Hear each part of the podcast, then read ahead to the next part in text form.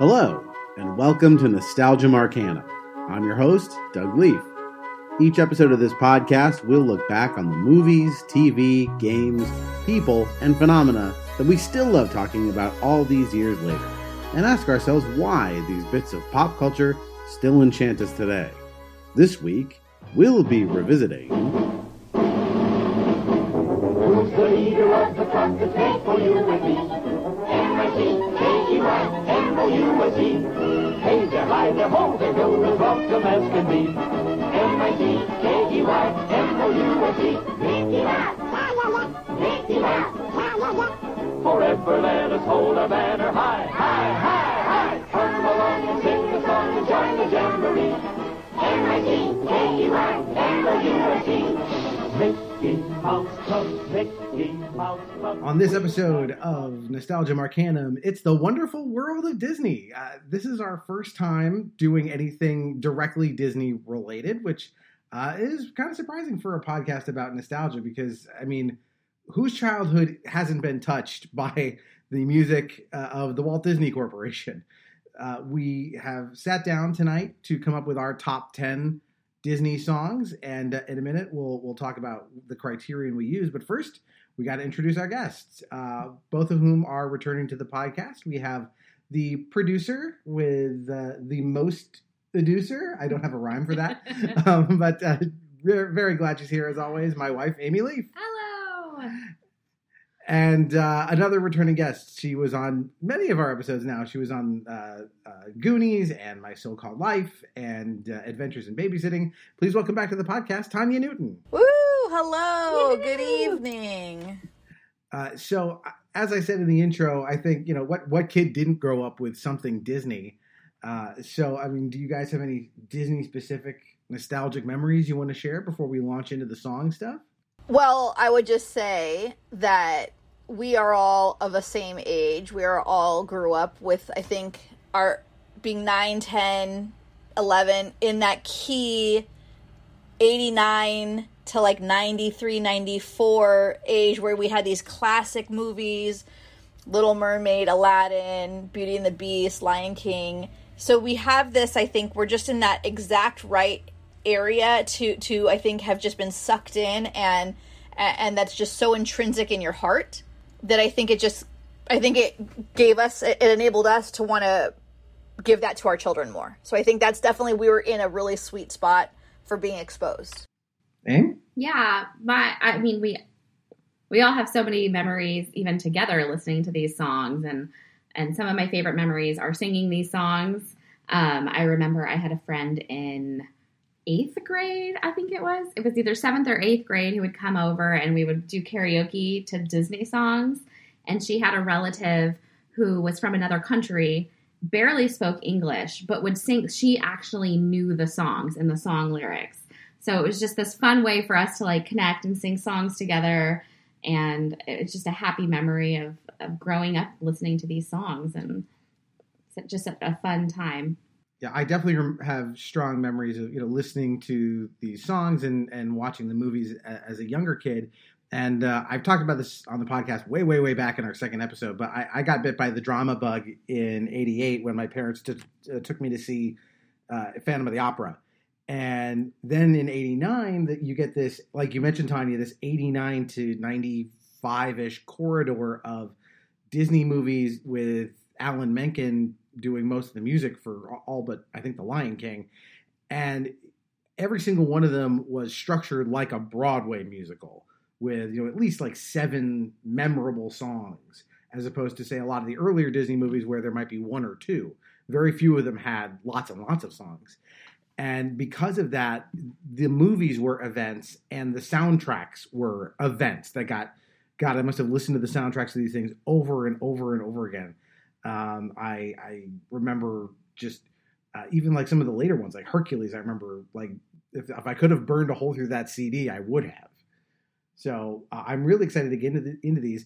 We used, um, we had fairly limited, uh, restrictions on this. What we decided to do was the songs would be selected from only the sixty-one official Walt Disney Animated Studios films. So when they say like, uh, Encanto was the sixtieth Walt Disney Animated feature, it's that list of, you know, zero, uh, Snow White all the way up through, I guess, Strange World would be the most recent one. The only other limitation we put on it is we can't use any licensed music, so you can't pick, like, the Elvis songs that are in Lilo and Stitch. They have to be original songs to the movie. Um, but beyond that, it, it was really you. Everybody could bring whatever they wanted to it in terms of criterion. So, uh, Amy, I'll start with you. What criterion did you use to try and make your list? Well, at first, I struggled with this a little bit because this is a nostalgia podcast, and I was starting to think about the songs, and some of the songs are newer that I don't necessarily have nostalgia for, but I just absolutely love for whatever reason. So at first I was like, well, I can't put those on my list because it's not really nostalgia going back to like my youth. But then we talked about it and we said, you know, these are your favorite songs. So while some of the songs do capture like that moment in time that, you know, brings me back, some of the songs are just like really pretty, like memorable songs that just hit in a certain way. Tanya, what about you? How did you go about making your list? So I think that Amy hit on something that I didn't intentionally think about, but I didn't think about this necessarily being a nostalgia list. This was, this is my favorite list, or sometimes I consider it my favorite, sometimes I consider it what I thought were the best. And I don't necessarily know if those things complete, I don't think it's a, a Venn diagram that's just a perfect circle. I think there is overlap, but not exactly. So what I really looked at, I think my number one, I kept going back to what was a descriptor, and my, my adjective was vibe. I think what was the, the song had a good vibe in some way. And I think you'll see what I mean when we go through my list a bit. Um, they're not all the same um, vibe, but you'll see where they, they all have a, a, a cool tempo or, or, or I'm a big fan of brass. So you'll see there, there's a good amount of like of, of brass instruments in, in some of my songs. Um, I also wanted to curate a list that I felt carried a variety of movies and a variety of time periods. So for myself, I actually had to edit my list because I think there may have been one movie that I would have picked two songs from. And I felt that because this was a list that required some variety, I had to edit. So I do have a couple of honorable mentions. But that was that was an element of I was trying to create variety and um, across time periods and movies. I mean, this was really such a hard assignment. I mean, you're talking, you said sixty, sixty-one movies to pick from. Now, some of them automatically disregarded. Yeah, exactly right. But Fantasia has no yeah, songs in yeah, it, right? Yeah, it's yeah. out. But so. Then you've got movies like Aladdin, for example, that has like an entire soundtrack of really good songs. So it's like, it was really, really hard to pull it down to just ten specific songs. So I would be surprised that we didn't all have some honorable mentions in there and then maybe plus some. Yeah. I think, Tanya, my method was fairly close to yours. I, you know, we listen to a lot of Disney songs in this house. You know, we all have young kids. And so part of this was like, well, what are the ones, you know, having heard them a lot, like I'm more willing to listen to again. Like there's like, so I'll just reveal, you know, Let It Go is not on my list, right? Not, I'm not nostalgic for it because it came out when I was thirty-three, but also like I can recognize that it's a great song. I never need to hear it again. I've heard it too many times. Uh, I also tried to make sure, like you did, that I had variety both in composers, so I didn't just, you know, saturate the thing with Menken songs, and that I tried to be representative of, yeah, different eras. So some of these songs are older, some of them are newer.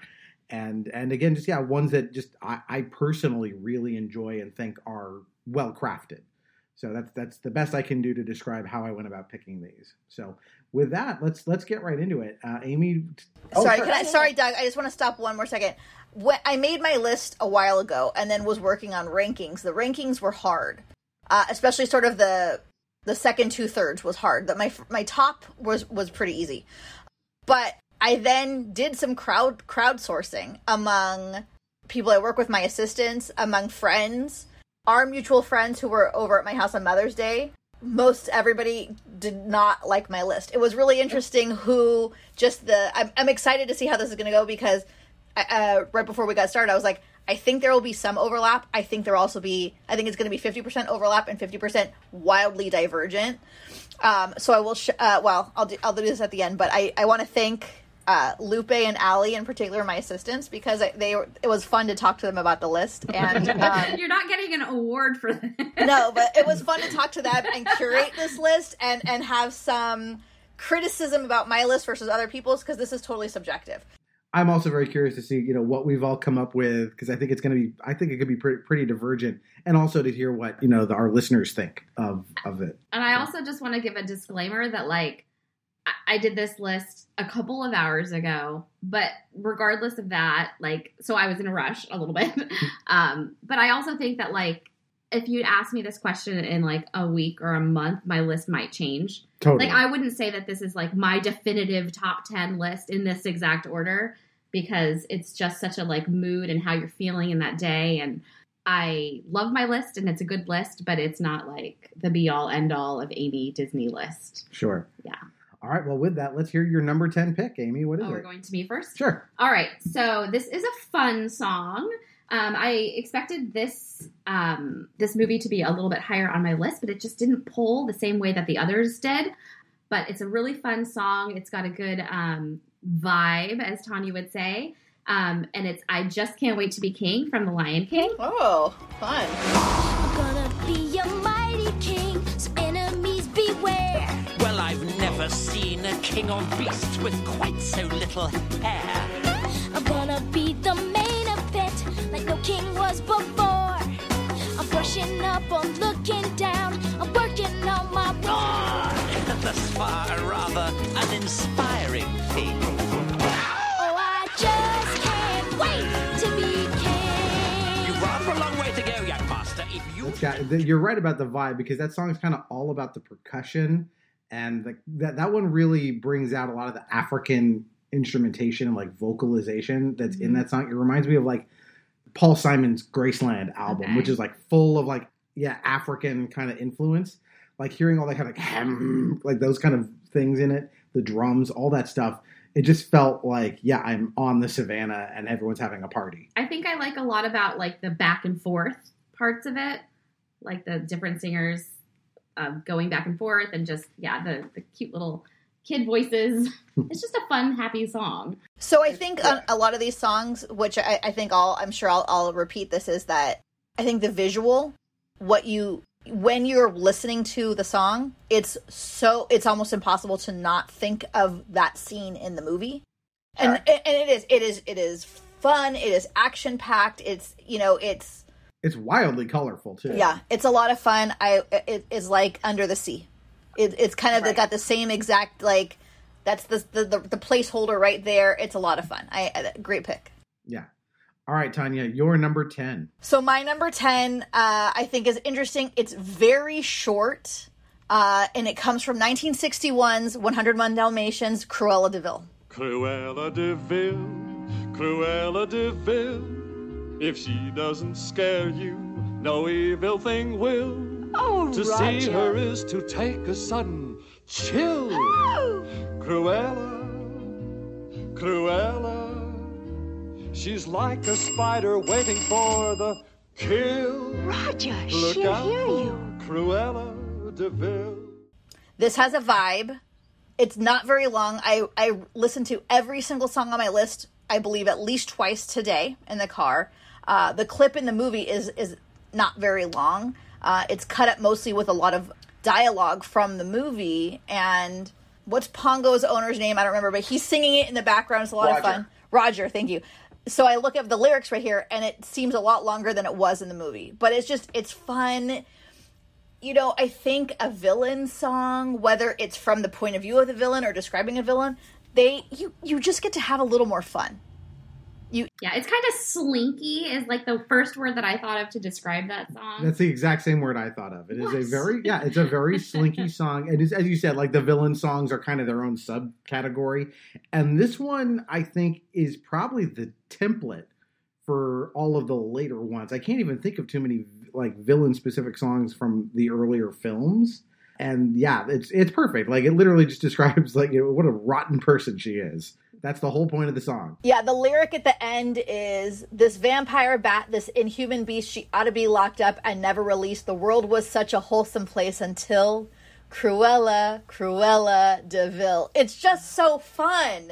Yeah, we've gotten two live action movies out of that character and the, the prequel with Emma Stone. So like it tells you like there's something about that character and that song that just like she, she's a special one. In fact, on our old podcast, uh, A Podcast But Evil, we did an episode just on Cruella de Vil because we thought like as a Disney villain, like who's the most representative Disney villain? And she's way up near the top. So I'll go to my number ten pick, which is also a villain song, but a more unconventional one. Uh, but it's one I really love because it's from one of my favorite Disney uh, things. And it just it's inextricably linked for me with Halloween. And that is uh, from uh, The Adventures of Ichabod and Mister Toad, The Headless Horseman. Ooh. When he goes a jogging across the land, holding noggin in his hand, demons take one look and groan and hit road from parts unknown. Beware, take care, he rides alone. And there's no spook like spook that's burned. They don't like him and he's really burned. He swears to the longest day he's dead. He'll show them that he can get ahead. Okay. Yeah, an older one for sure. I'm trying to remember what it is. Can you sing a couple bars for us? Uh, when the spooks have a midnight okay. jamboree. Yeah, and so you get like Bing Crosby's inimitable voice. And he sings that entire movie, basically. It's him narrating and singing the whole thing. Uh, and he's a villain unto himself. But regardless, yeah, that song, like, that the, the way it's animated, too, where, like, that's the point in the movie where everything shifts from, like, hey, what a nice, cute story to like, oh, it's Halloween time and things are about to go down. It's I just remember seeing that clip as a kid a bunch of times because they'd put it in like, you know, it's like Disney's Halloween special or whatever. It's on Disney and that, Plus in a Halloween section and it's yeah. coupled with, um, oh, I just Probably, watched. It's The Night on Bald Mountain. Toad. From, it's with Mister Toad. It's coupled with those two together. Yeah, that was how it was released back in the forties. It was called a package film. Those two, so it's Mister Toad and then uh, Legend of Sleepy Hollow. It's one movie. So that's that's my pick for number ten. I showed okay. it to my kids and they got scared, but that was maybe a couple years ago. I want to. Try- it's uh, yeah, my kids love it. I love that thing so much. It's so well done. I, I could and yet another one we did on the old podcast. We did the Headless Horseman as a uh, as a topic. So go listen to those; they're great episodes. All right, uh, Amy, your number nine. All right, my number nine. This is a song that I thought was going to be on Tanya's list, but we talked about this just this song, and you were like, "What the no?" It's Belle from Beauty, Beauty and the, the Beast. Beast. Yeah. There goes the baker with his tray, like always, the same old bread and rolls to sell. Every morning just the same, since the morning that we came to this poor provincial town. Good morning, Belle. Morning, monsieur. Where are you off to? The bookshop. I just finished the most wonderful story about a beanstalk and an ogre and That's a... That's nice. Marie! The baguettes! Hurry up! Look, there she goes, the girl is strange, no question. It's just a fun, like, introductory song, and it's sweet, and it has a really pretty melody. Um, so, yeah. Ooh, isn't this amazing? Like, I love that melody. It's so pretty.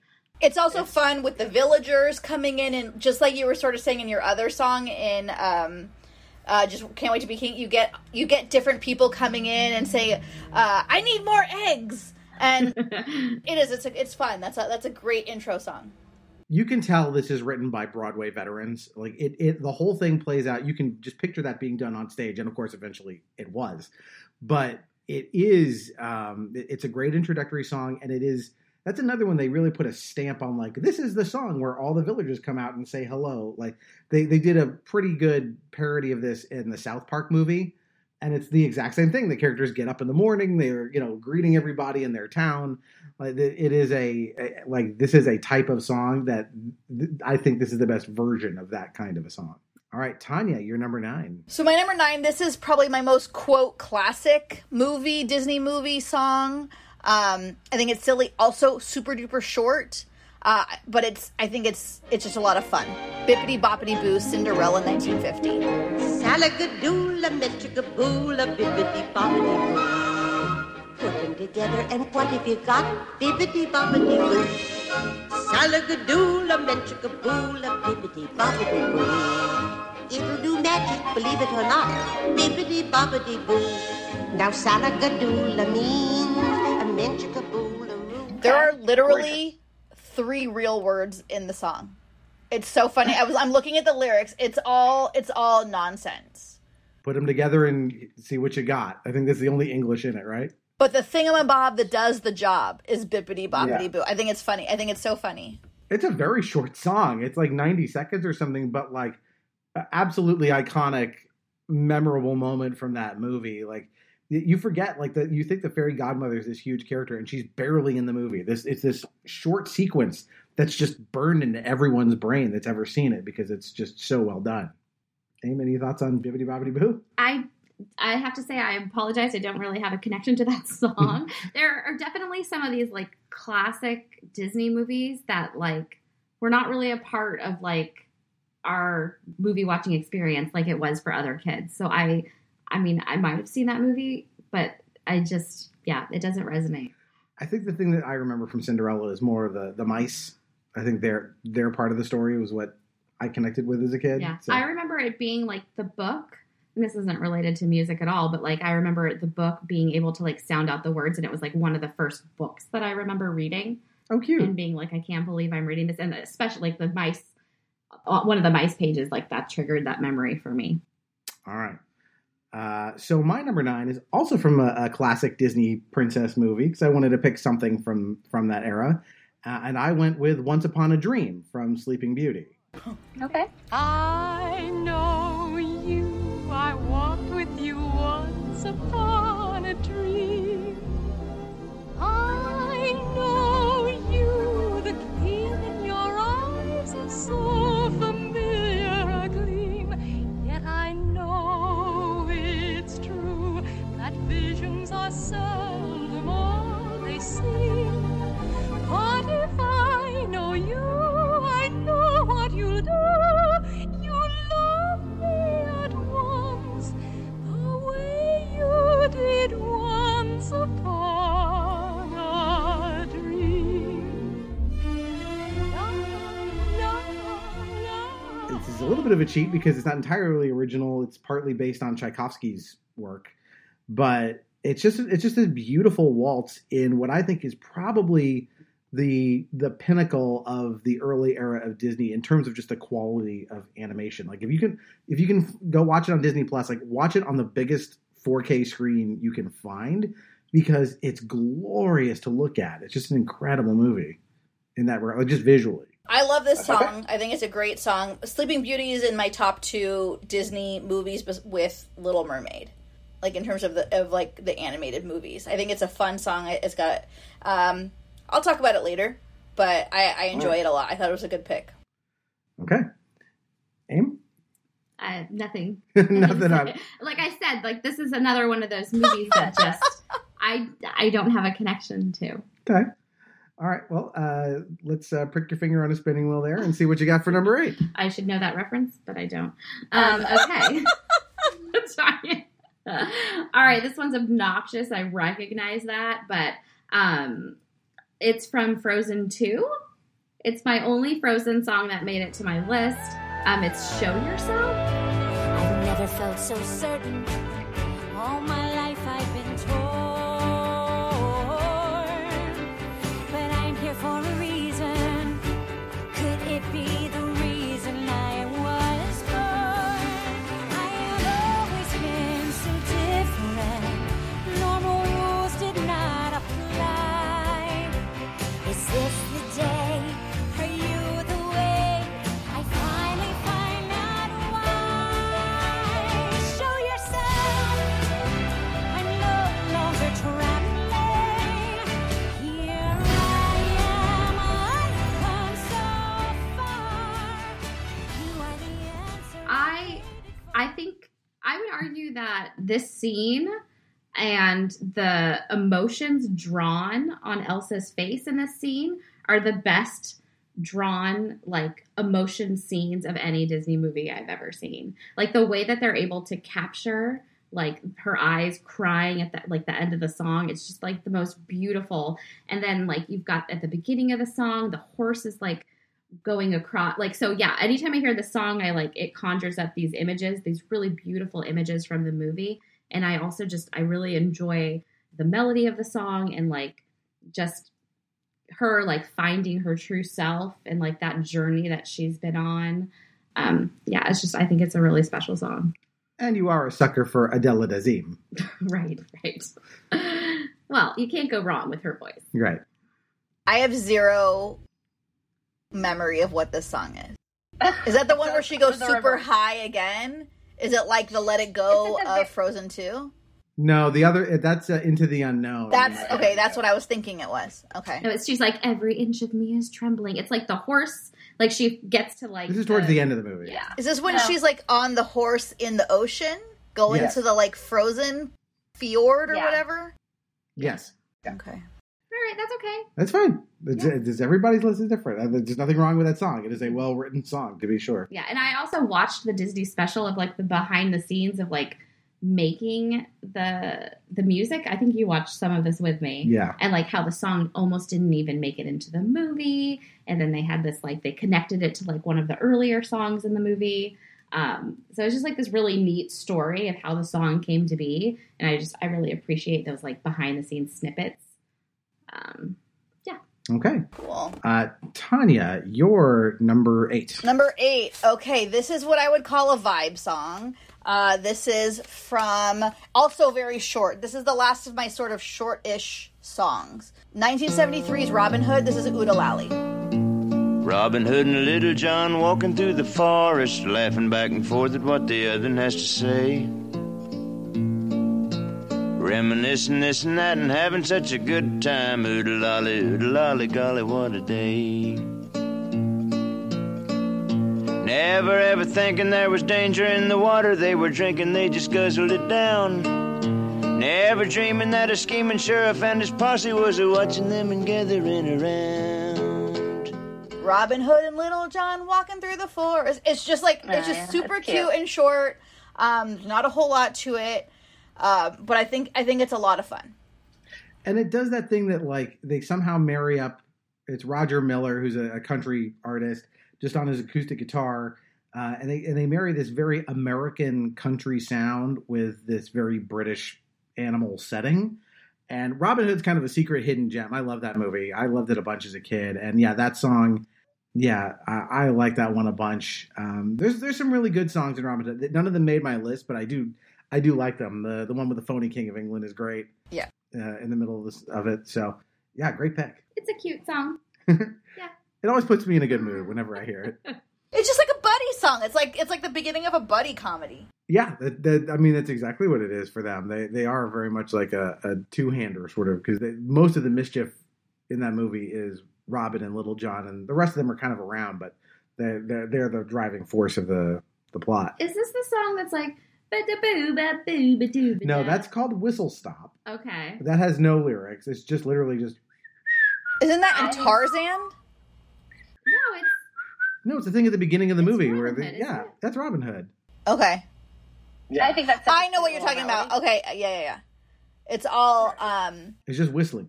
It's right. It's just a lot of fun. And, and is this the one... No, okay, that's something later. I know what you're talking about.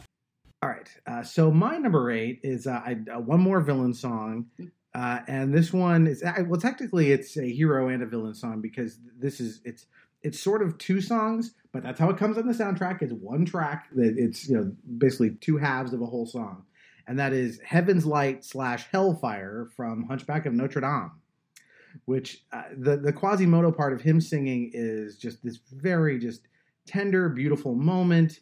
And it's just this like soaring, like pretty melody that ends with the, the bells, you know, clanging out the, the main theme of the movie. But suddenly an angel has smiled at me and kissed my cheek without a trace of fright. I dare to dream that she might even care for me. And as I ring these bells tonight, my cold dark tower seems so bright. I swear it must be heaven's light.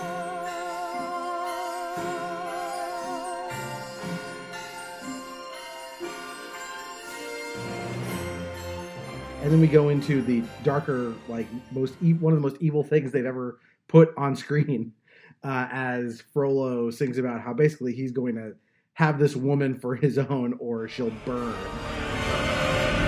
Like fire, hellfire, this fire in my skin, this burning desire is turning me to sin. It's not my fault. I'm not to blame. It is the gypsy girl, the witch, who set this flame. It's not my fault. If in God's plan, he made the devil so much stronger than a man. And uh, it's it's like it's the kind of like dark visual imagery that you would associate with like the Night on Bald Mountain sequence from Fantasia. Like it's really cool when Disney goes kind of dark and like metal. There's all these like hooded robed figures that are like demonic and stuff as he sings it. Um, but it's Tony Jay's voice for me in on the villain side. Uh, cause he's just got that perfect, like super low voice. That's like a, the, the best syrupy evil villain voice possible. So uh, yeah, that's my number eight. Cool. Yeah. I just find it so interesting that like, we haven't had any overlap yet. Nope. And like so much, like we have just a very diverse selection of songs. Yeah, for sure. Oh, am I up? Or no, uh, yeah, unless Tanya has something she wants to say about uh, Heaven's Light, Hellfire. I saw this movie once and hated it. You're crazy. That's my favorite Disney movie of all time. By far. It's so good. Is it because it's the, the book that it's based on? Or like the, actually the Disney movie? I didn't like no, the I movie. Like- I love the movie. I, I do love the Charles Laughton movie. I like. I watched that a lot as a kid, the black and white one, which is a great version of it. Obviously, it's, the book is the most depressing thing I've ever read. The movie is less depressing than the book, but not by much. Uh, and then, of course, the Disney one, they can't do that. They have to do their own thing with it. But, God, the quality of the, the animation in it, the it has, I think, the best, some of the best songs that Alan Menken ever did. It's just glorious. And, uh, yeah, my, my favorite Disney movie, in a walk. Okay. So there you go. Uh, Amy, your number, we're up to number seven. My number seven? Okay. So this is a more recent movie again. Um, it's I See the Light from Tangled. Now I'm here, blinking in the starlight. Now I'm here, suddenly I see. Standing here, it's oh so clear. I'm ready.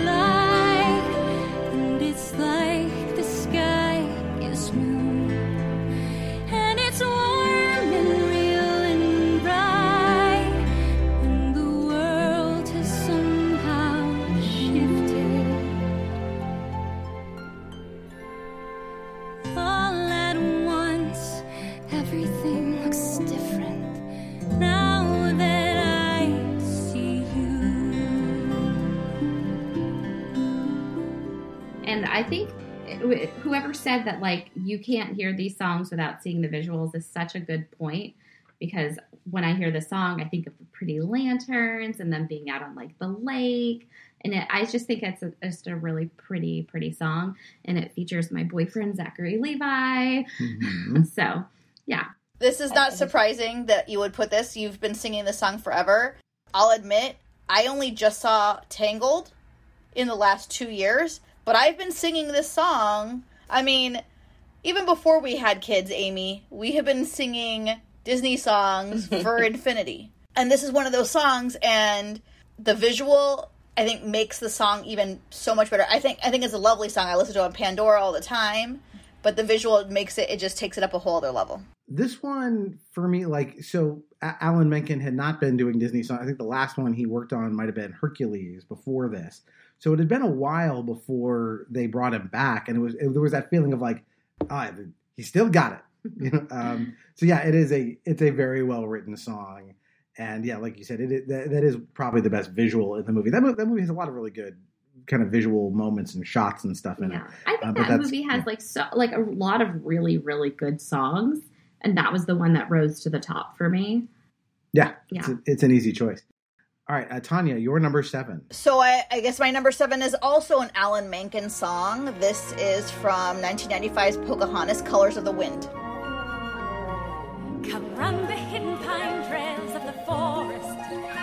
Come taste the sun sweet berries of the earth. Come roll in all the riches all around you. And for once, never wonder what they're worth. The rainstorm and the river are my brothers. The heron and the otter are my friends. And we are all connected to each other in a circle, in a hoop that never ends. How high does the sycamore grow? If you cut it down, then you'll never know. And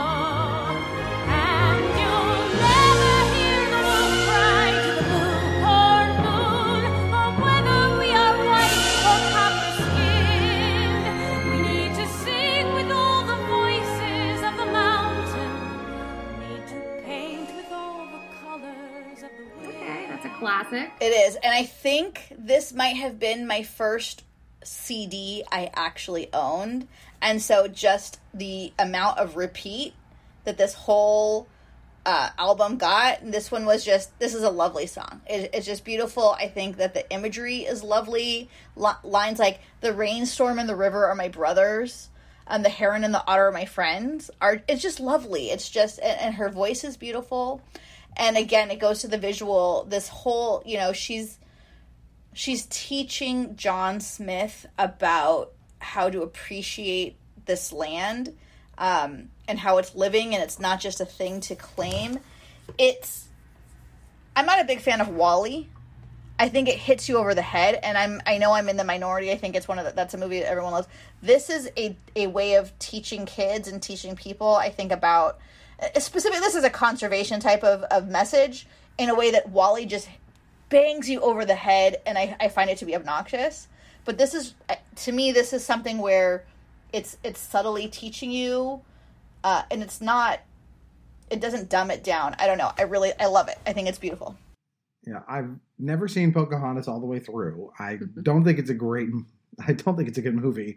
And it's certainly gotten more problematic with age between having Mel Gibson as a star and sort of this, let's say, problematic depiction of Native Americans and their rewriting of history. There's a lot of issues with the movie. However, the song as a standalone piece is impeccable. No doubt about it. And the visuals that go with it are, again, like masterclass animation. Yeah, this is a great song. It's a great pick. Um, I struggled with putting this on my list versus the other song from this movie. Um, I, too, I think this was also my first C D, so maybe this was like something we did together, buying that as a C D.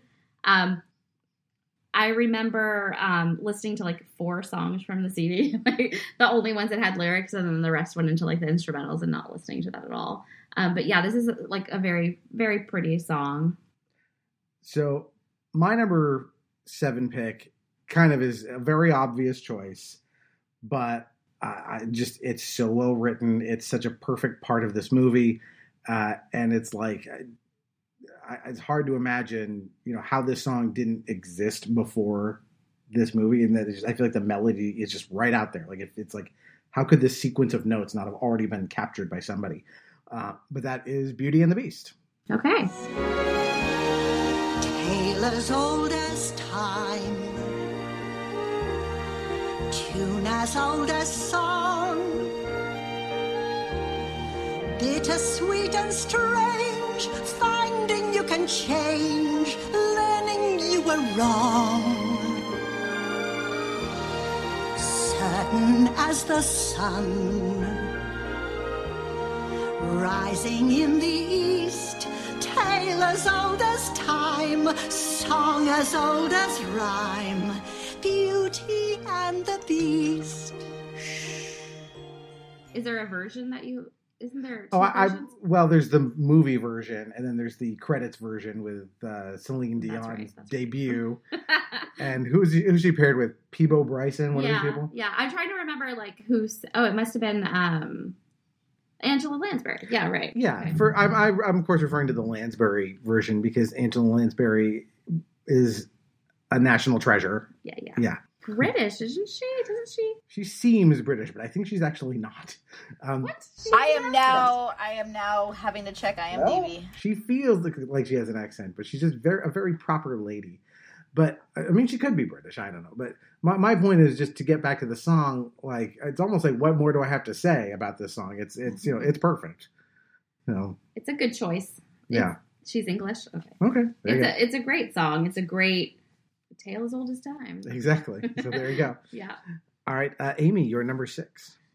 Okay. My number six um, is from a, a great album. This was the the song that I just chose to represent the album, but there's so many good songs on it. Um, Whole New World. Now I'm in a whole new world with unbelievable sight. Indescribable.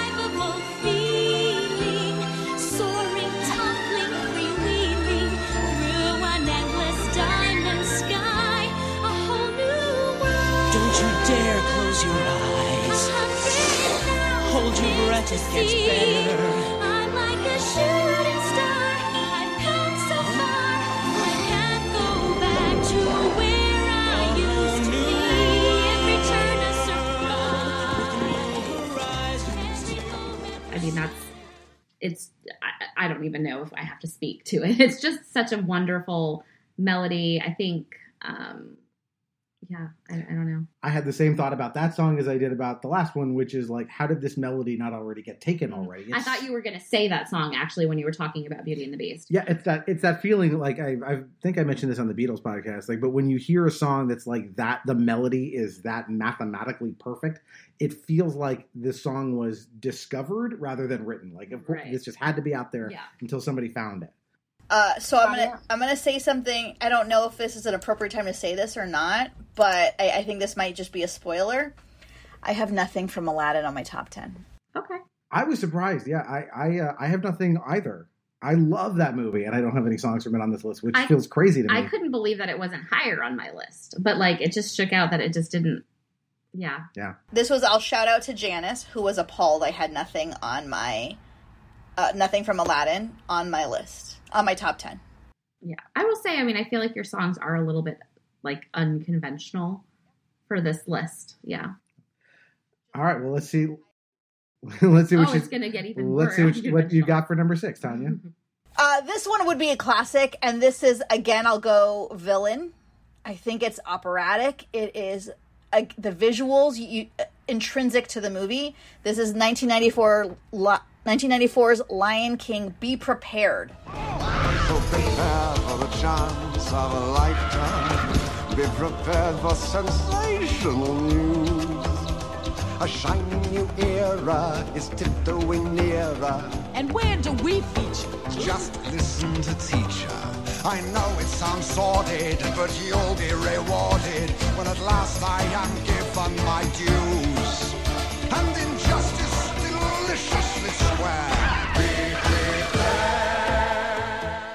Okay. Sure. That's a, that's a, the visuals on that are great. You got the, you know, Triumph of the Will Nazi stuff in there, which is cool. Jeremy Irons' voice is just, it's an opera. And for a guy who's not really singing much, you know, he's very, sort of talk sings through it. And in fact, he's not the only voice uh, of Scar.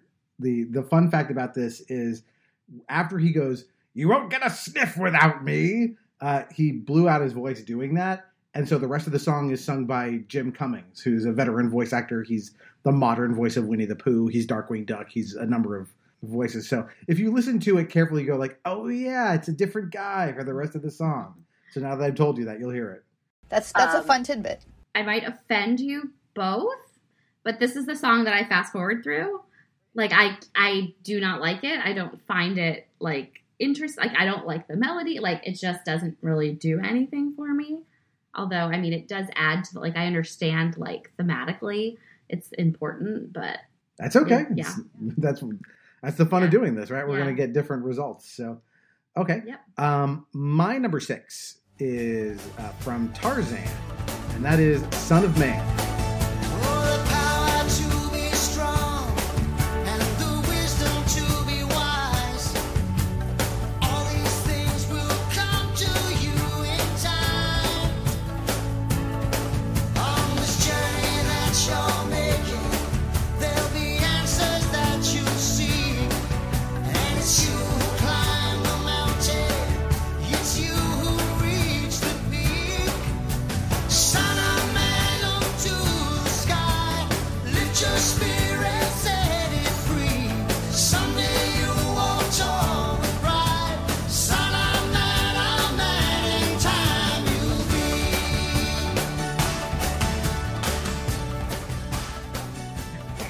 That song slaps. Phil Collins? Yep, Phil Collins. No, absolutely not, Tanya. She's giving me the thumbs down. You're insane. I mean, I my, I kind of think all the songs from that movie are kind of thumbs down. Oh, no, no. They're great. They're I, my favorite. Uh, so the songs so. are extra garbage. You're, no, Son of Man rocks. And the reason it does, like, my favorite tweet about it was uh, someone put something like, you know, Phil Collins didn't have to go so hard on the soundtrack or something, but he did it for you. It was something crazy like that. It was very funny to me. But yeah, no, the, the percussion of this, and it's a great moment in the movie where he's, you know, kind of discovering like who he is, and like you get to that like that super kinetic like visuals of him swinging through the jungle and stuff, which are kind of one of the more compelling parts of that movie. Uh, I just think that it's just a the song's just got a, a driving percussion section to it, which you would expect since Phil Collins is a drummer. Uh, and so, yeah, that's that's my pick, Son of Man. It, okay. It's awesome. All right, Amy, you are number five.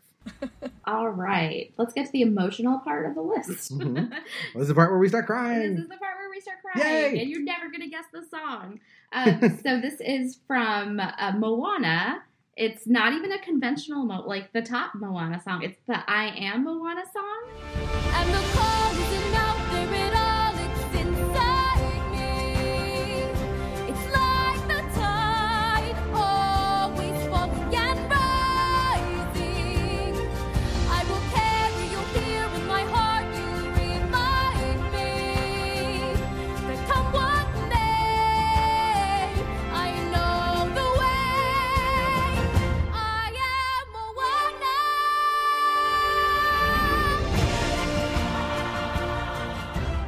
Oh, with the grandmother. It's yeah. the song when she's talking about, uh, let me just read out, and this is where I'll start crying. You can cut this out later. She says, the call isn't out there at all. It's inside me. It's like the tide, always falling and rising.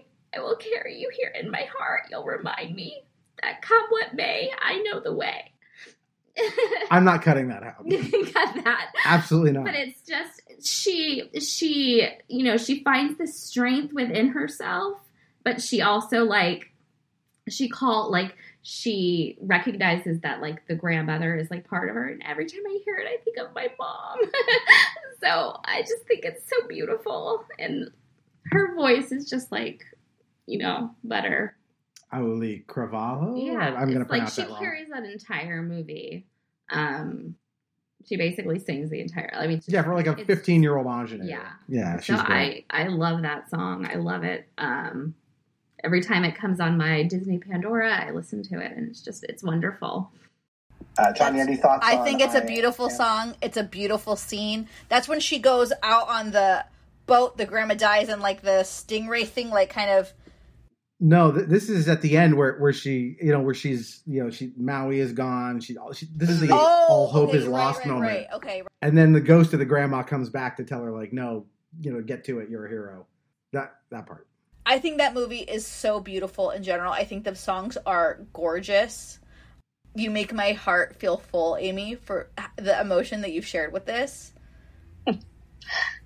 It's. I, I think it was lovely. And I think it's, I, I like all of the songs. And I just, um, I think the parts, the, the grandmother, invoking the grandmother throughout is, she's clearly her guiding light, but it's because the grandmother has made sure she's like instilled strength within her. Mm-hmm. And it, you're, you're, it's, it's lovely. Yeah. I, I have my issues with the plotting of that movie, but that element is like a really strong core of, of the parts of that movie that do work for me. Like, I think that whole through line is excellent. So yeah. All right. Uh, Tanya, you're number five. So let me just com- completely shake out the emotion from here. This is a song totally unexpected. Um, This comes from nineteen seventies, the Aristocats. Everybody wants to be a cat. Let's take it to another key. Modulate, wait for me. I'll take a few and live then pretty soon. The other cats will all commence congregating on the fence. Beneath the alley's only light, where every note is out of sight.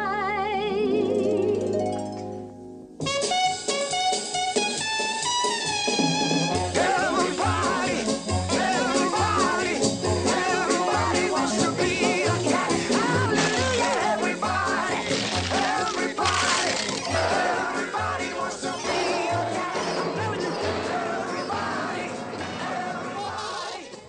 Amy's face is saying a whole lot. This is just a fun vibe song.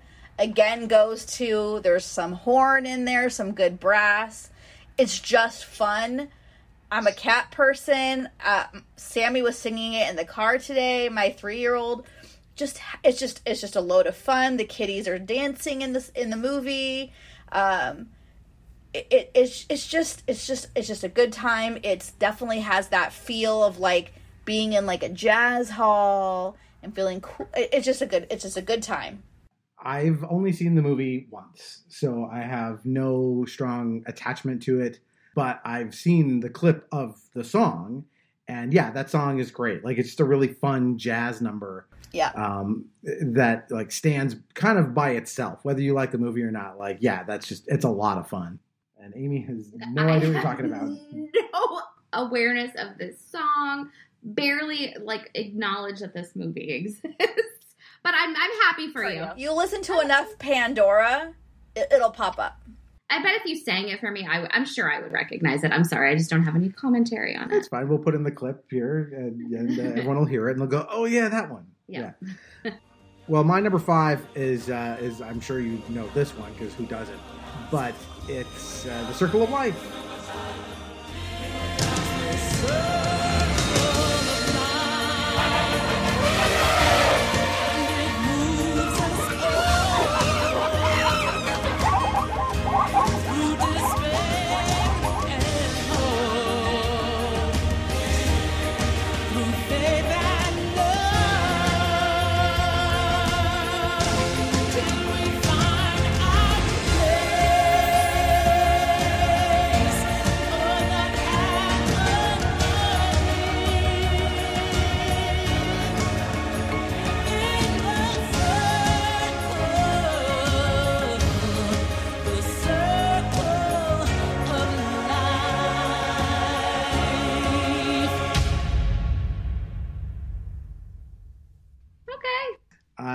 I wanted to pick something from The Lion King. This is probably my, I think the one that holds up the best out of all the Lion King songs for me. And I feel like it's so strong that the, tra- especially with the the animation that goes with it, the trailer for the movie was not like, here's a bunch of clips from the movie. The trailer was, here's just that sequence, mm-hmm. you know, from the sun coming up to, you know, Simba being held up and that mm-hmm. thud yeah. at the end. And they showed Lion King. So, like, they knew they had gold on their hands when it was like, yeah, we'll just make that the trailer. Just this incredible song.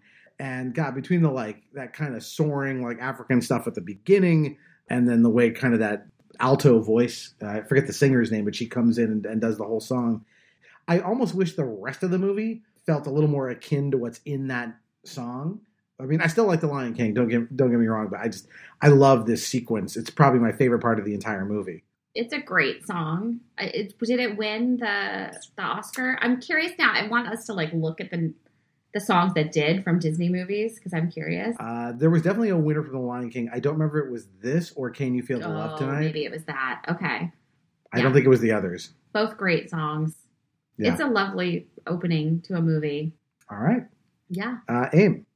Tanya. Oh, we oh left Tanya, Tanya. I'm sorry. Yeah. No, I like it a lot. I just went to Disneyland on Monday. We actually watched the stage Lion King. It was like a twenty-five minute summary. And Janice and I were joking like, oh, wow, they did a pretty good job of kind of summarizing this movie. But I felt like this was the sequence where they actually spent a bit of time on it. It is, it's just iconic.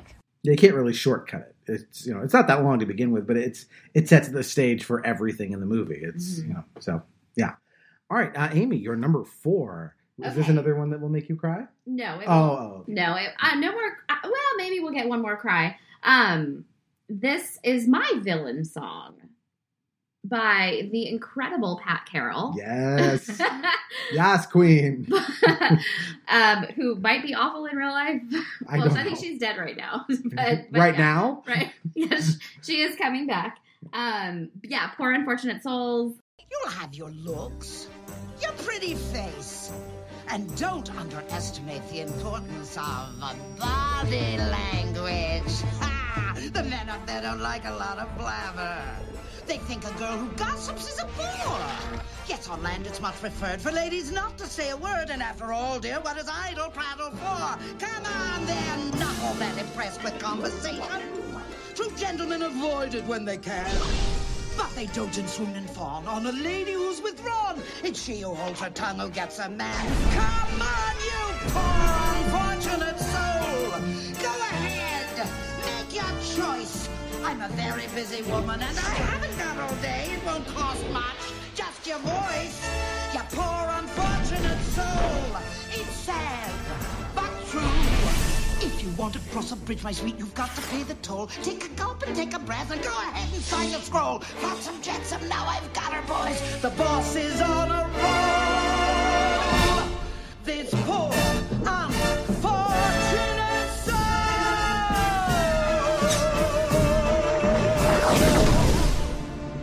I mean, this to me is the ultimate villain song.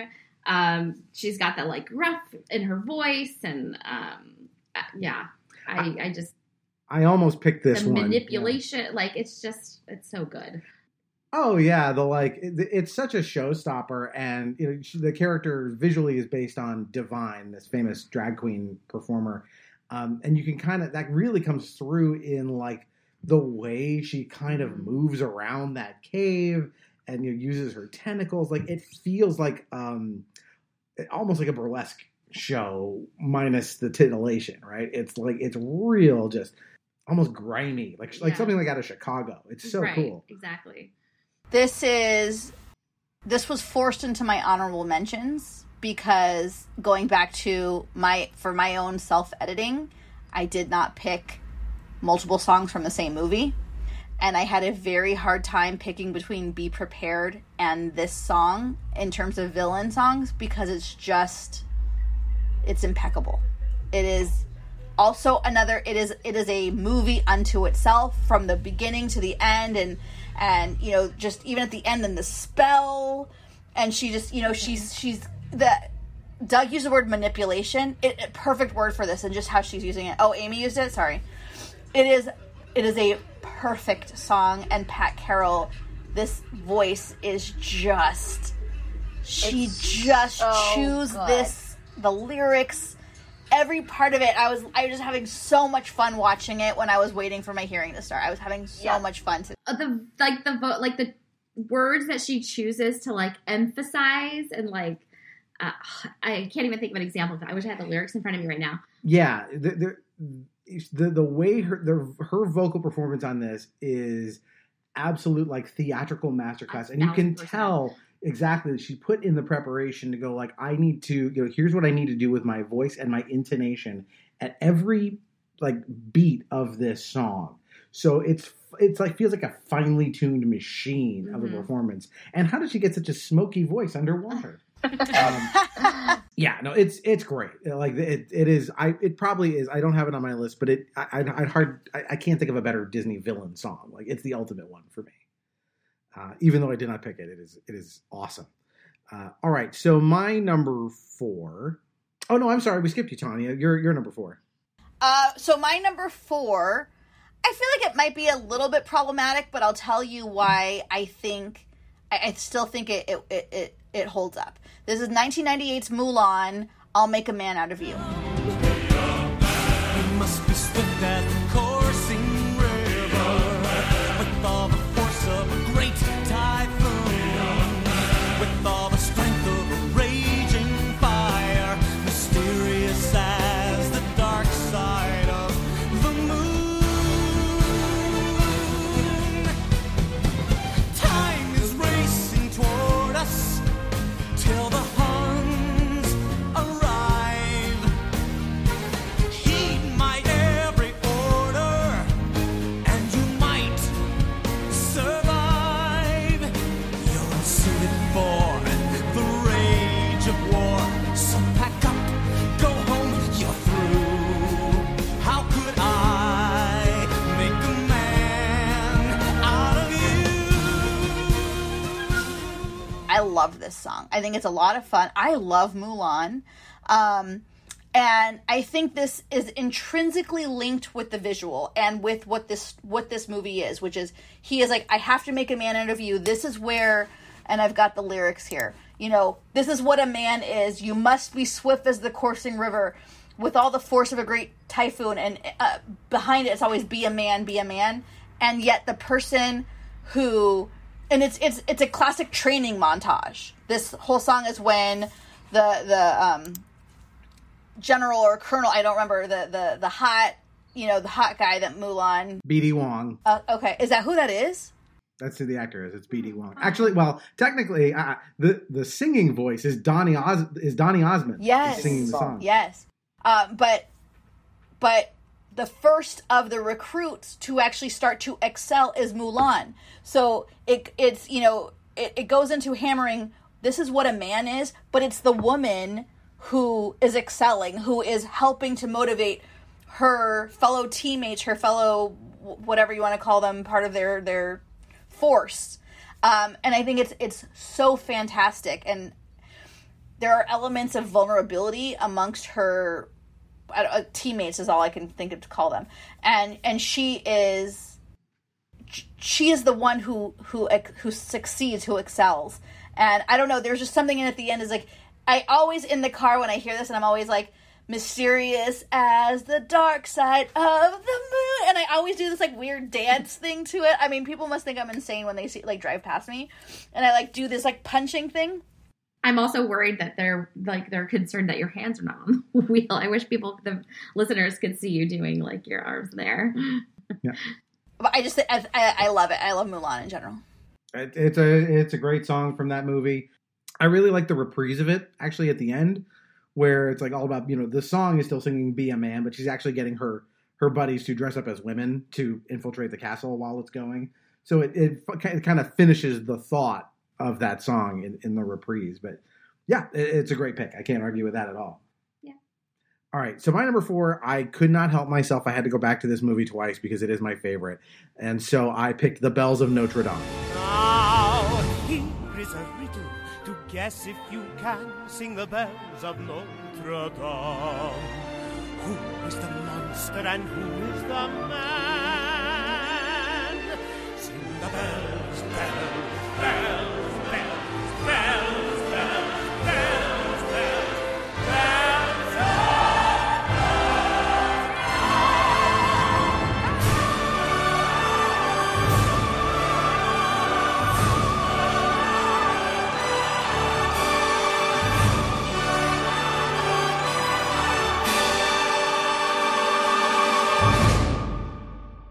It is, it's kind of the like slightly more menacing version of Belle. Like it's this introductory song that we're taking us into the movie, and the song has to do so much. It's long, and it has. It's basically when the, you get the entire backstory of who Frollo and Quasimodo are, and sets up the you know uh, the, quint- the question of the movie, which is you know what makes a monster and what makes a man. And some of the lyrical choices in this sequence. First of all, again. It's really dark for a Disney movie. You see Quasimodo's mom die. Frollo almost throws him down a well until the archdeacon comes out and stops him from doing it. Um, so there's all sorts of really cool visual things that are happening in it, which we'll, we're going to focus on the music here, so I'll let that go. But like some of the lyrical choices are so clever in this movie in general, and in this song in particular. There's a line where he's, uh, you know, there, uh, he says, a trap had been laid for the gypsies, and they gazed up in fear and alarm at a figure whose clutches are iron as much as the bells of Notre Dame. Like that kind of medieval, the way that keeps repeating. But lyrics like that are just like, man, they must have, uh, Stephen Schwartz must have spent hours trying to work that rhyme out, because it's so clever and just kind of perfectly encapsulates who this awful bastard is. So yeah, that's my pick, Bells of Notre Dame. And none of you have anything to say about it because I'm the sole person here repping that movie. Chirp, chirp. I promise you, it's amazing. Go watch it again. I promise it's great. All right, Aim, you're number three. We're up to number three now. All right. So this songwriter uh, was previously on my list. Um, this all the songs that I picked, I think, are so linked to like the scenes of the movie that they're from. Like, I don't know that a lot of these songs would be on my list if not for like the connection to like the plot and the story. Um, but my song is, uh, was robbed of an Oscar a couple of years ago. I will never forgive that. The Oscar committee, whoever picks those movies and those choices. Um, but it's Dos Oruguitas from Encanto. Dos oruguitas paran el viento mientras se abrazan consentimiento siguen creciendo, no saben cuándo buscar algún rincón. El tiempo sigue cambiando, inseparables son, y el tiempo sigue cambiando. Hay oruguitas, no se aguanten más, hay que crecer aparte y volver. Hacia adelante seguirás, vienen milagros, vienen crisálidas. Hay que partir y construir su propio futuro. Ay, oruguitas, no se aguanten más. I'm gonna cry again. Go ahead. No, yes, let, let it let it flow. Is this the first time that anyone's cried on your podcast? Yes, continue. Great. I'm money making here for you. Yeah. Um, but no, it's just such a, like such a beautiful sentiment, and just the, the storyline of how he, you know, he gets ripped away from his family, and as the music is playing and, and soaring, it's just, it's, you know, it's just such a sad, like heartbreaking moment in the movie. And, and anytime I hear the song, it's, I'm heartbroken all over again. It's, it's just beautiful. I could not endorse this anymore, except to deviate from that for my number three, which I'll I'll give you in a second. This is an absolutely beautiful song. I this is where I was torn in picking an Encanto song. Um, this was my it wasn't an honorable mention, but this was where I got stuck. It is so beautiful. I used to sing this, or play this, I should say, for the boys uh, for nighttime. Um, mm-hmm. And the lyrics, when you get them translated into English, are beautiful. Dos orguitas means two caterpillars. So they're like mm-hmm. learning to grow up and how they are, and, and kind of being strong apart and, and learning. And it's it's absolutely beautiful. And it's so fucking heartbreaking at the same time. It, it's just, it's emblematic of this movie that's about trauma and overcoming that. Again, because I've been going through this list all week, and I talked to um, our mutual girlfriend, Janice, Uh, who had not seen it. And I was like, this is a movie where the villain, if you will, is, is trauma.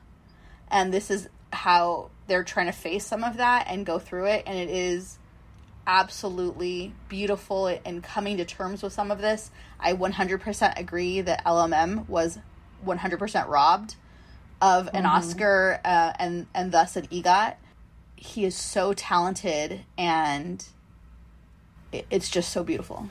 You're actually making me almost tear up too.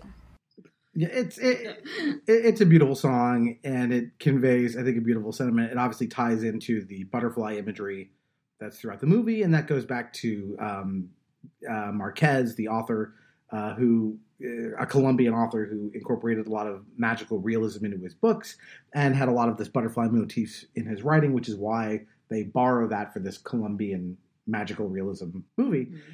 And uh, I, you know, I was thinking about it just as you said that. I finally had the realization, like, oh, the two butterflies or the two caterpillars are not the grandmother and the grandfather. The two caterpillars are the grandmother and Mirabelle.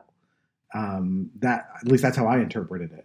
I mean, I'm thinking about it now. I'm just thinking about how, like, caterpillars, you know, go through this, like, metamorphosis, change, this, this metamorphosis, and how, you know, all the children get their magic and they turn into something else, and.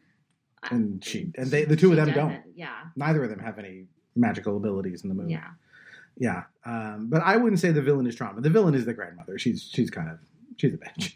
Um, she treats her pretty badly. But I think she's been traumatized. Yeah. I no, she has been. You know, it's it's well, trauma hurt people hurt people. So uh, all right, Tanya, you're number three. So to piggyback off of Amy, my number three song also comes from twenty twenty-one's Encanto, also written by Lin-Manuel Miranda. Uh, is Surface Pressure. If I fold to pressure like a grip, grip, grip, and it won't let go. Whoa. Pressure like a tick, tick, tick, till it's ready to blow. Whoa, oh, oh. Give it to your sister, your sister stronger. See if she can hang on a little longer. Who am I if I can't carry it all? If I falter under the surface, I had my nerves and it worsens. I worry something is gonna hurt us. Under the surface, the ship doesn't swerve as it heard how big the iceberg is. Under the surface, I think about my purpose. Can I somehow preserve this?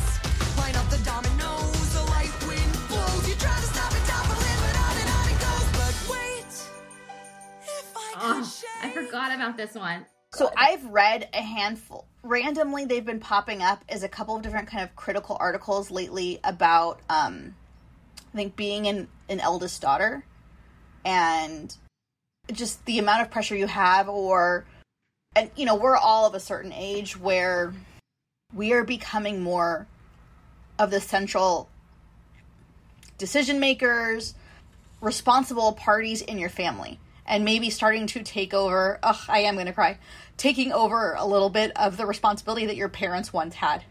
And as your parents age, um, or pass on, and my mom's fine, but it has nothing, but it's, but you know, I, I'm becoming more and more responsible at my office. I'm becoming more and more responsible at my home in a way that has, there's a lot of pressure there.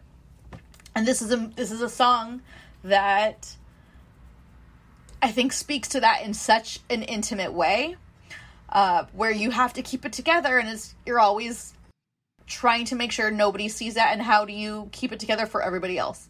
And the line is the end of the line uh, of the song. Uh, seriously, Amy, I think you started me crying. You're up next, Doug. Be prepared. Oh, all right.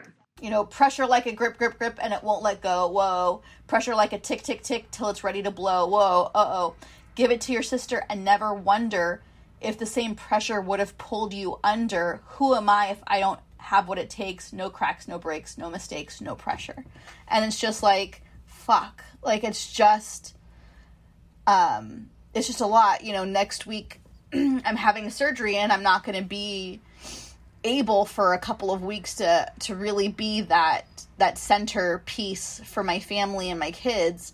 And it'll be nice to not have some of that responsibility, but I am very concerned about how to make sure everything gets done in a time, you know, it, it, it's just a pressure thing. And it's, so it's just been very acutely on my mind. And this song just, I think moms, I think eldest daughters, I think it's something that you can feel a lot. And, um, it's, it's, it, it speaks to me very deeply. I mean, Louisa, that's the character who sings it. Her, her subplot is quietly, I think, one of the best parts of that movie. And this song really showcases Lin-Manuel Miranda's ability to write these hyper clever kinetic lyrics that just rhyme in really interesting ways. Like, the, to me, this is more the showstopper, even though we don't talk about Bruno kind of got all that kind of had this runaway success. The stuff going on in Surface Pressure is much more like complicated and like clock, the clockwork machine that is this song is just really impressive. And so is, I can't remember the, uh, the actress's name, but the way she kind of gets through this giant mouthful of lyrics and conveys all that is uh, just stellar. There's this line in it and it cracks me up every time. The fact that L M M invokes a Greek myth. He's like, was Hercules ever like, yo, I don't want to fight Cerberus? And it's so appropriate. I think it's just hilarious and so well written and so smart. That line, every time I get to that line, it cracks me up so much. He uh, he was on one of these uh, talk shows, I forget which one, when the, you know, making the rounds when the movie came out. And he was talking about that exact thing in the song. And he was saying like he, he was getting to a point where he was feeling insane, just kind of like, you know, working the rhyming dictionary. Surface, nervous, Cerberus. And you can kind of see him just like finding, you know, what words do I have to work with? And then I got to work backwards to make a lyric that makes sense that ends in Cerberus. Yeah. So, yeah. But no, it's a, he's a genius, though, with that. Yeah. I feel, I find that his like lyrical magic, and what's the first song in the movie? Like, that's one of the oh, places, too, that... Uh, the Family Madrigal. Yeah, that one, is like, the lyrics are... Like, I know we're not talking about that song, but, like, I think it also highlights just how, like, fantastic of a of a songwriter that he is. This yeah. was a great choice. Um, my favorite part of this song, and I just pulled it up so I could say it, is, but wait, if I could shake the crushing weight of expectations, would that free some room up for joy? And I just think that's, like, such a good song. Just such a good lyric. And I also just love the melody there. It's just such a pretty, is it a bridge? That's the bridge. It's, it's a beautiful bridge. Yeah. Agreed. All right. So my number three is uh, a much more conventional one, but I I, ha- I wanted to pick something from this movie. And I tried to think of like, what's the song that I really like the most in, in this? And I'm, I, I would want to like sing if I got a chance to do it at karaoke. Uh, and so I picked Kiss the Girl from Little Mermaid. Okay. Yes, you want her. Look at her, you know you do. Possible she wants you to. There is one way to ask her. It don't take a word, not a single word. Go on and kiss the girl. Sing with me now. Sha-la-la-la-la-la, by your mind. Look like the boy too shy, ain't gonna kiss the girl. Sha-la-la-la-la-la, ain't that sad, ain't it a shame? Too bad, he gonna miss the girl. Uh, I was torn between this one and uh, and Under the Sea, which is, you know, again, the kind of the runaway hit. But this one, I think, is a little uh, quieter, a little more subtle, but it still has the Calypso stuff that I remember at the time I was kind of getting into, like Harry Belafonte a lot in the late eighties, partially, mainly because, I guess, because of Beetlejuice. And then I had a friend who, because of Beetlejuice, got really into Harry Belafonte. And I remember, like, going for rides, we, you know, his dad would take the two of us somewhere to go play or have an activity, and that's what would be playing was, you know, Harry Belafonte stuff. So I was getting kind of a good, like, influx of this genre of, of Calypso stuff. And then when it shows up in The Little Mermaid, I'm like, oh, I know what this is. And I, I just love everything about the, the melody of this song is beautiful. The way Sebastian kind of, like, pulls along all the other animals to, like, hey, psh, pitch in. We gotta, we gotta help here. Um, it's just a beautiful little piece of music. It's uh, I just love it. I agree. It's a beautiful song. Fantastic. Good choice. Great. That's our analysis on the, Kiss the Girl. Uh, all right, Amy, we're getting to the end here. Number two. Okay, so this was like one. I knew this song had to be on my list. I have no connection to the movie whatsoever. The first few times that I've heard this song were working. I used to work for Tanya's office. And we would sing this song. Um, it just started coming on Pandora all the time, and I just absolutely fell in love with it. And it's I Want to Be Like You from The Jungle Book. Now I'm the king of the swingers, oh, the jungle V I P. I've reached the top and had to stop, and that's what's bothering me. I want to be a man, man cub, and stroll right into town. And be just like the other men. I'm tired of walking around. Oh, ooby-doo, I want to be like you. I want to walk like you, talk like you. You'll see it's true. An ape like me can learn to be human too.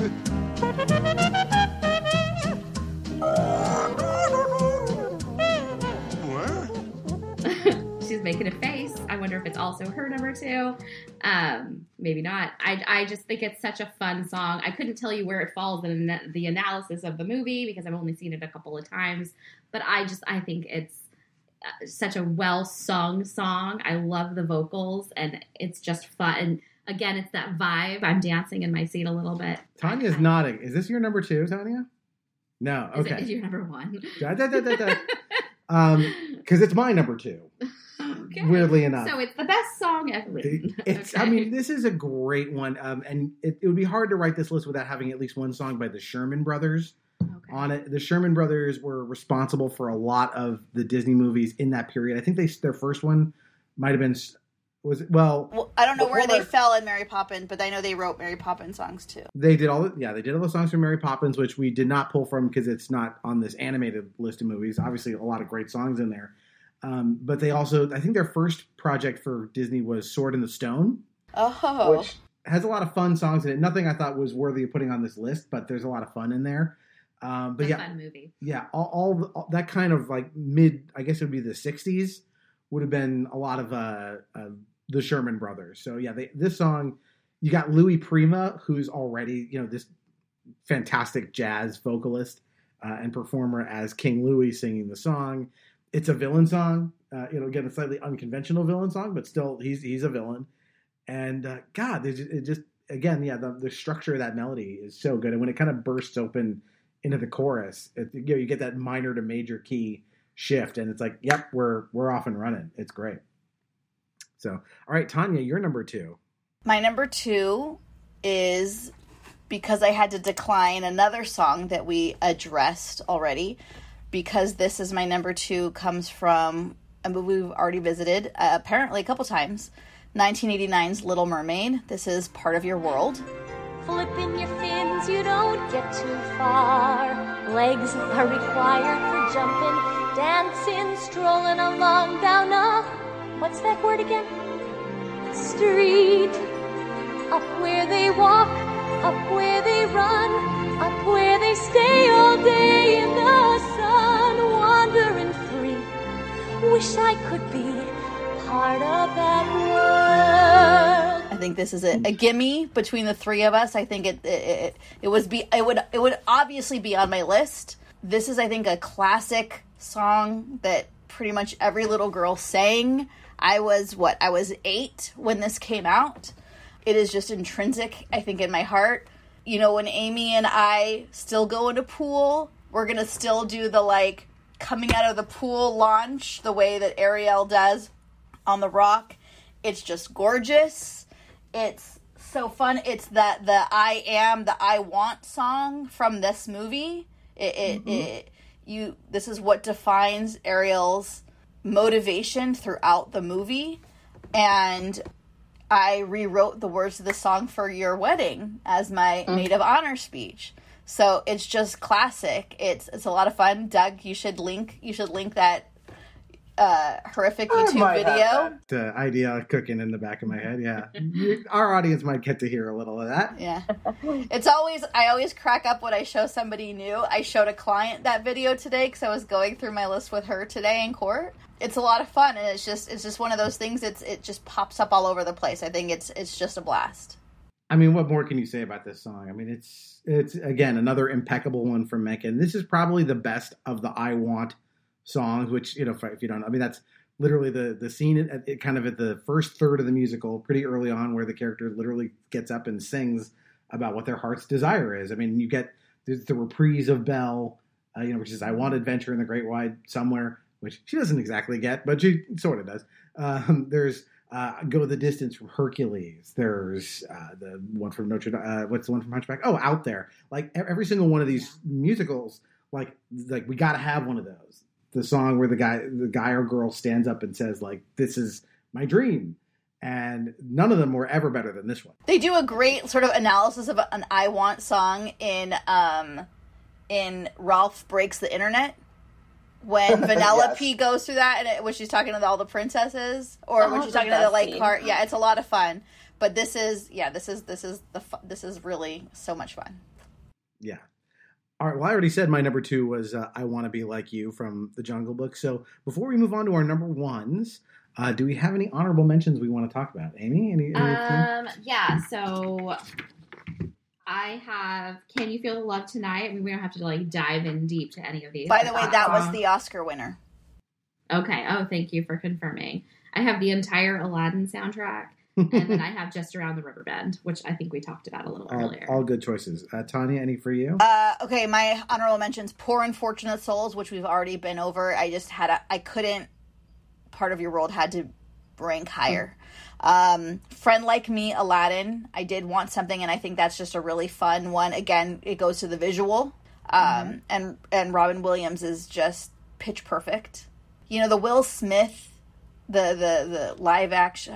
live action one, it's it's it's hot garbage, and he tries really hard. I would not say he is he's not a good genie because he's trying to emulate Robin Williams, but there are a few which is times impossible. Yeah, but there are a few times in the song, in the Will Smith version, where he is comfortable in himself to be himself and not be copying Robin Williams, and that is where he catches where it's a little fun. Uh, this is not, I, I did not pick Friend Like Me, the Will Smith version. Uh, clearly I picked the O G, but I will say when he was free to be himself and have a slightly different interpretation, that was the only part I found to be okay. Uh, and then I have a three for one honorable mention because I feel that they are, there are three songs that are basically the same one song. When You Wish Upon a Star, Pinocchio, nineteen forty, An Unusual Prince slash Once Upon a Dream, Sleeping Beauty, nineteen fifty-nine, which Doug had. And A Dream is a Wish Your Heart Makes, Cinderella. They're all the same song. They talk about wishing and dreaming and hoping. They they basically are all the same song, but they're all classics in, in the same vein, and they all are, are beautiful and, and hopeful and lovely, but they're basically the same song. I had a bu- I had a bunch of uh, honorable mentions here, so I'll just try to go through them quickly. Um, so the first one I had was actually Wreck-It Ralph, uh, which is at the, in the credits. Uh, it's a really fun little song. What I love about it is they got the guys who recorded Pac-Man Fever back in the eighties to come in and do make up a new like video game based song for the movie. So I just thought that was really a neat bit of like, you know, trivia, uh, having a that touchstone back to eighties arcade stuff. Whistle Stop from Robin Hood, which is again that whistling at the beginning, which became the hamster dance. They just oh, okay. sped it. It's just sped up. Um, Friend Like Me, because yeah, again, just uh, one of my favorites from one of my favorite movies. I Won't Say I'm in Love from Hercules. I think it's just a really fun like sixties girl group song. Yeah. Uh, Try Everything from Zootopia, I think is actually really good. That's, that's Shakira? The, that's a Shakira song. Oh, yeah, I like okay. that one. Uh, Friends on the Other Side from uh, Princess and the Frog, I think is really a cool like villain song, but okay. uh, didn't make the list. Um, the Winnie the Pooh theme, I think is just really sweet and cute. Oh. I love that. I had Cruella de Vil on there, and then two that nobody knows, which I thought would be just cool just because nobody knows them.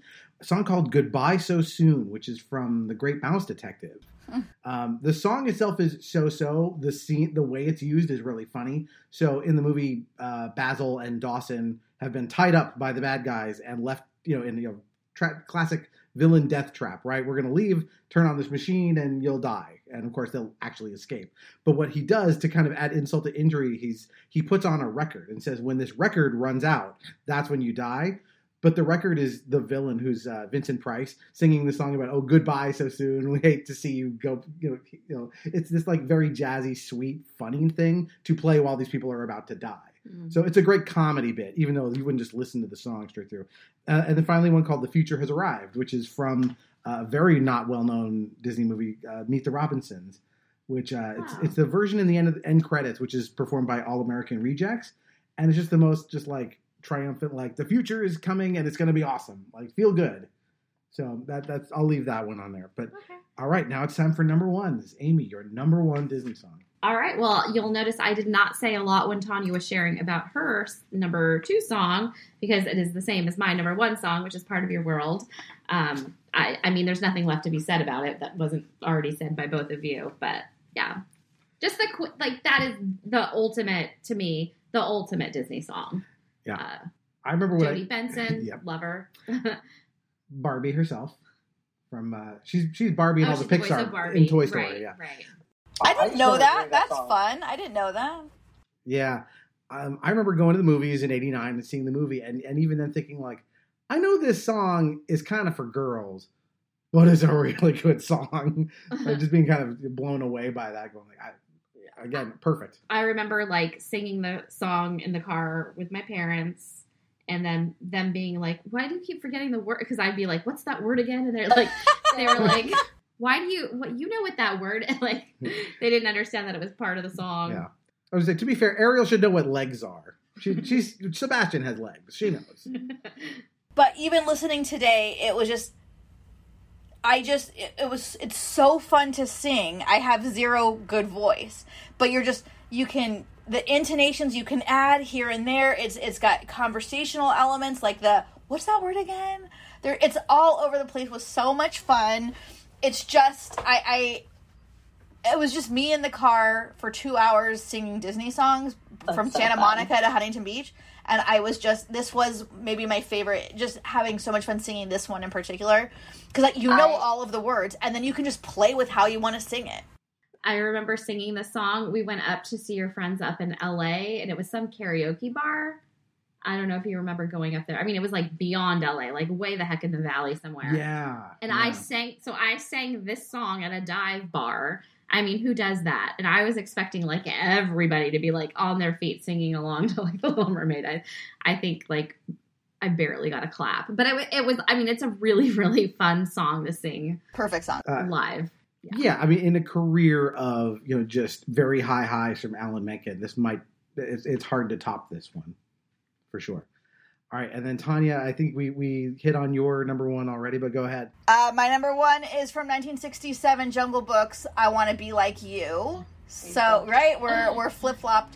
Um, it, it This is the epitome of vibe. This is, it's just, it's the, it's got the horns. It is so fun.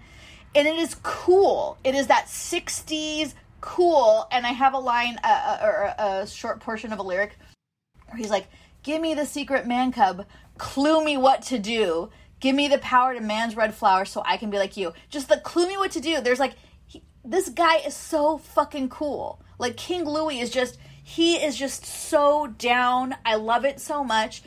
When I rewatched it again today, like these clips, even in the middle of the song in the movie where Baloo and Bagheera are trying to plot how to save Mowgli, and Baloo gets distracted and be like, this song is awesome, man. And like, he literally, he is distracted by how fucking awesome this song is. Um, and then his whole distraction is coming in and singing and scatting with King Louie. So I think it's so much fun. I love the horns.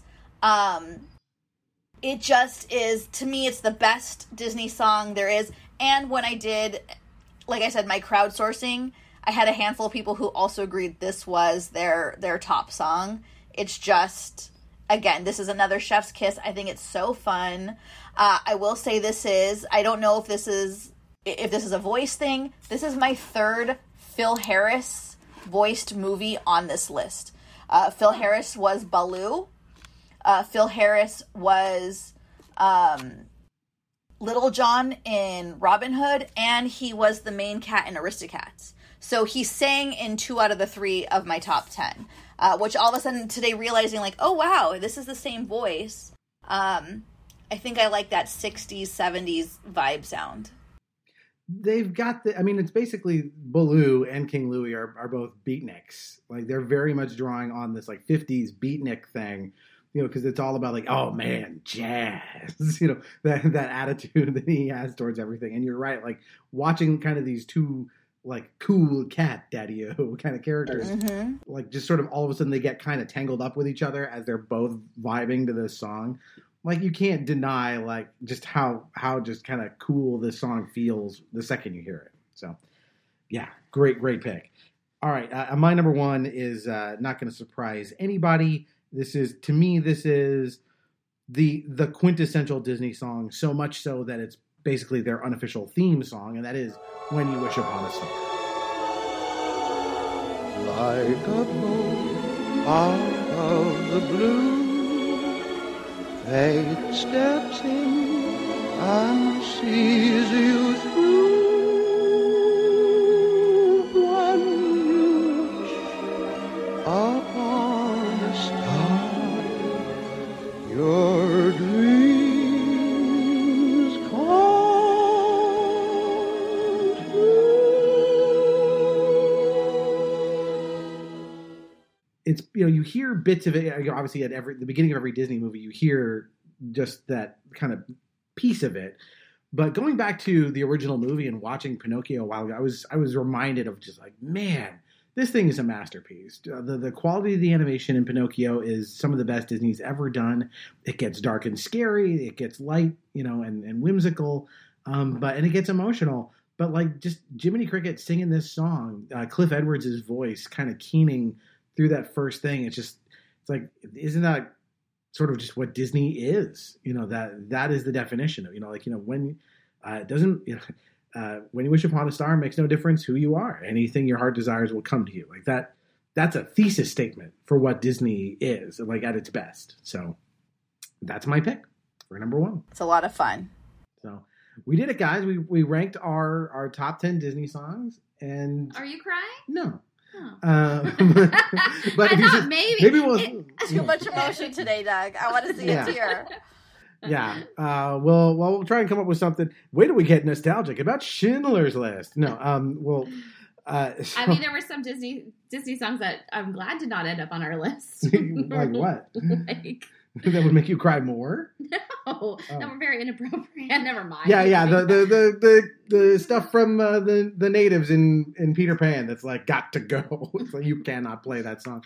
I remember uh, uh, walking through Disneyland once, and like people were just, someone had like their phone, they were playing Disney music, and that one came up, and it's like, oh God, turn you got to yeah. turn that off. That is some racist stuff. is I went yeah. for the last time on uh, Splash Mountain because they're you know decommissioning Splash Mountain, and I was like, all right, oh no, bye, based racist. On the racist movie that right. they won't let out of the vault because it's too racist. Yeah, what a shame. Like the people are mad about that. It's like you've never even seen that movie, and if you had, you you should be horrified by it. And even then, like, that movie was in the vault when they made that ride. So I don't know who was thinking of, like, yeah, let's do it about Song of the South. People love that one. So, yes, good riddance to, to that part. And uh, looking forward to seeing the, the uh, Princess and the Frog retooled version. I bet it'll be great. Yeah. And not racist. All right. Um, so, uh, guys, uh, any any kind of closing thoughts on, on the world of Disney music? This is just a, such a fun topic. It's always fun to revisit these songs. I'm sure in ten years we'll have new lists that we can talk about if this podcast survives. I'm sure we'll be on it five hundred more times by mm-hmm. then. You'll be annoyed um, with our voices if you aren't already. Yeah, no, this was a fun topic. I'm glad I thought of it. Thank you to myself. Thank you to Amy. I had a lot of fun. I've been thinking about this since we started talking about this a few weeks ago. So I, I've been culling my, my list, and it, it, it took me a while to really, because of I wanted the variety. I've asked around. I asked Jonathan, my husband, and he's like, I don't like any Disney songs, which I find to be totally, I find that to be totally, that was just him being bah humbug, um, which cracked me up. But it was fun to then ask people, you know, just to kind of get a poll. It was a lot of fun to see where people are and where their where their differences. I mean, I think I predicted at the beginning of this that, you know, the Venn diagram would not be a circle. There would be probably fifty-fifty, and I think we came out pretty close to that. There was some overlap. But not a lot. Not a lot at all. Especially yeah. not with that Hunchback thing. I don't know where that came from. Dude, that movie is or so good. Ah, oh, that movie is so good. It's glorious. uh, all right, so... Um, bringing this to a close, uh, you know, if you, if you agree with our picks, if you disagree with our picks, if you have thoughts on, I'm sure you know, you you've seen all these movies and, and have your favorites. So let us know. Tweet that stuff to at Nostalgium Pod, or uh, send it to us on Instagram. We're on there, and please do follow us on Instagram to get all the, the bonus reels and things that I post on there. Uh, and uh, so we recorded things. We we called a bunch of audibles. So the things I expected to be recorded were not, and, and other things were recorded in their place. So I believe, if I've done my math right, the re- if you have thoughts on our recent episodes, including our Jurassic Park thirtieth anniversary special, uh, on Simon's Quest, and uh, before that, uh, Indiana Jones and the Last Crusade. Um, you know, anything you want to tell us about those, you know, send it our way. Coming up. I'm not sure what's coming up next because the schedule has gotten so totally uh, out of whack. So, um, but here's some things that are in the mix. Tanya and I, I know, and her brother are going to do one on Rocky Four pretty soon. We're going to record one on The Far Side. We've got Terminator two coming up. So really neat things. I just don't know the order in which they're coming. So um, stay tuned for that. And uh, un- thanks again, guys, for coming. It was so great to have you here. Thanks for having us. All right. Uh, so until next time, that is one more entry in the Nostalgium Arcanum.